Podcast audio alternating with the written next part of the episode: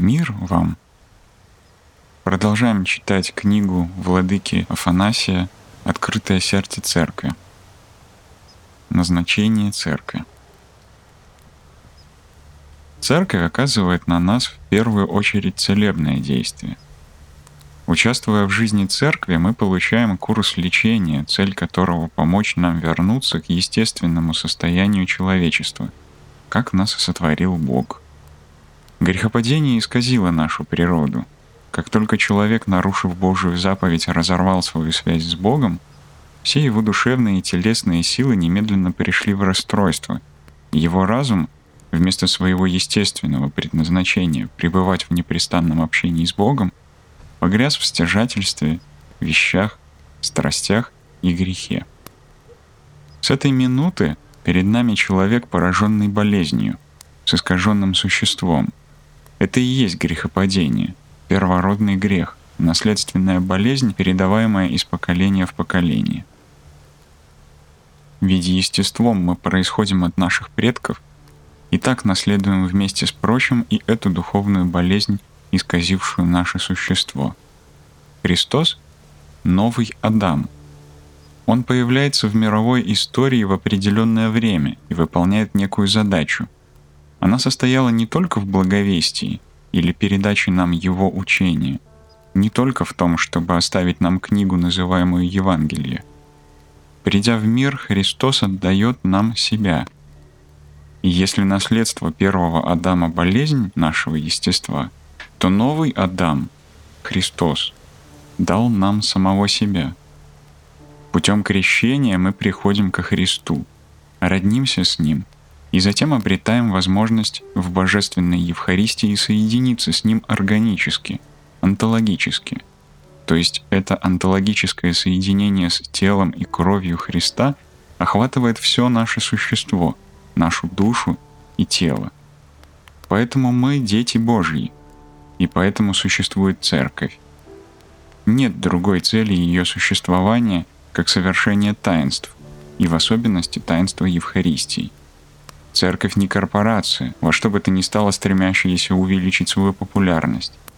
Церковь принимает нас, лечит духовно и открывает возможность соединения со Христом.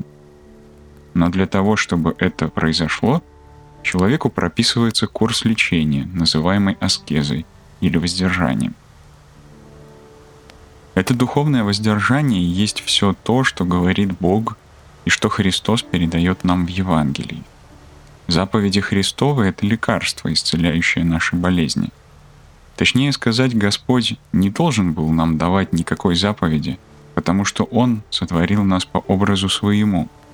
Этому учит нас наша природа, и об этом говорит наше сознание — но Богу в качестве лекарства, уничтожающего недуг, как говорили святые отцы, прописал нам необходимый курс лечения.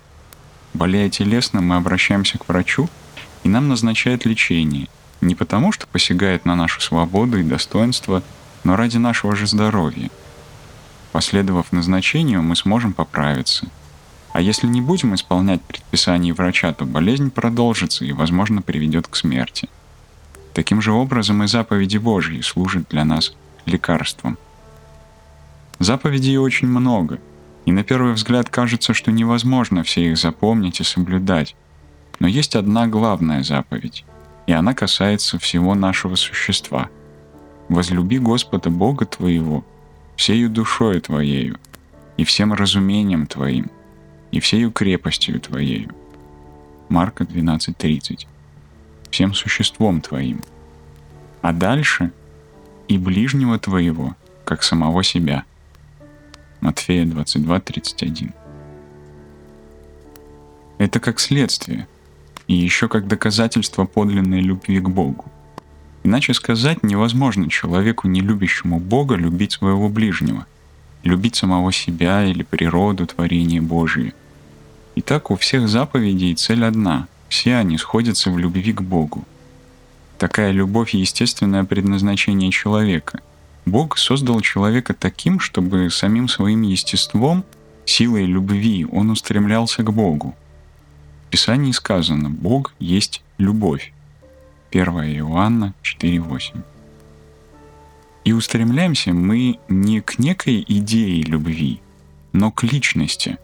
То есть церковь направляет нас к встрече с совершенно определенной личностью, Богом. Таким образом, в церкви мы растем личностно, с тем, чтобы стала возможной наша личная связь с Богом. В этом основное отличие православного учения церкви от восточных верований, которые говорят о некоем неопределенном и безличном божестве – Поэтому и молитва так отличается от медитации.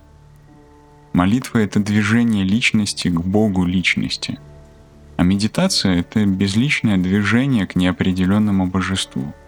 Движение личности к Богу предполагает, что Бог стремится к нам.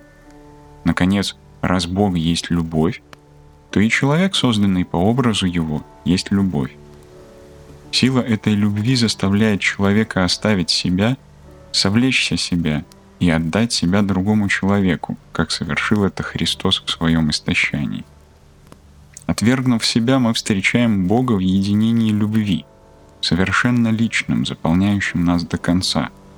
Это соединение Бога с человеком не только духовное, философское, метафизическое или душевное. Это абсолютное единение на всех уровнях.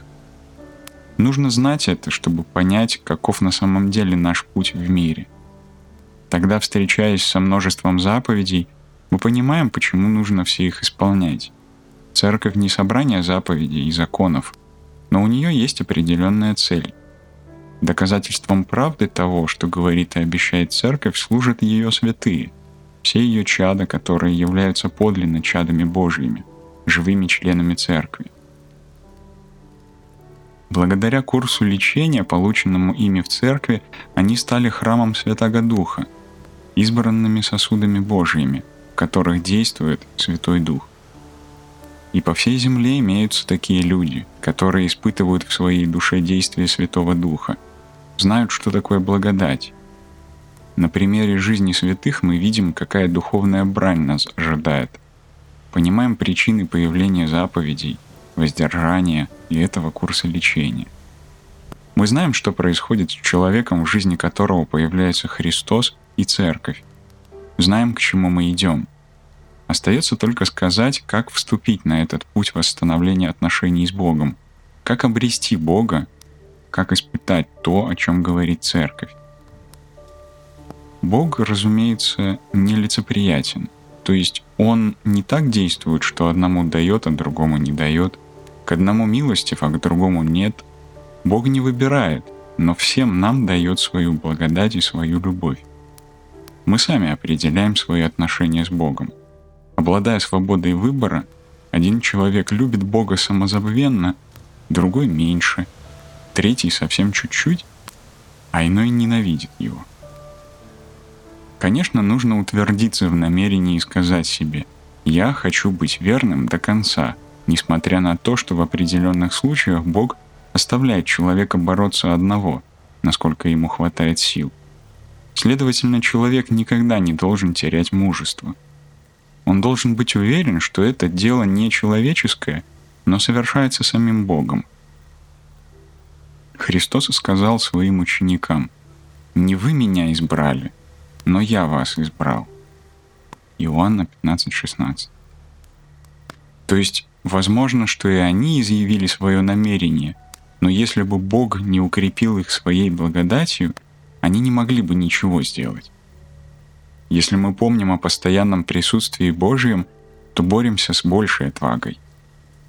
Одно из сильнейших оружий нашего врага — убить в нас желание и отвагу в противостоянии грехам и страстям. На этом пути Бог дает нам лекарство, лекарство покаяния.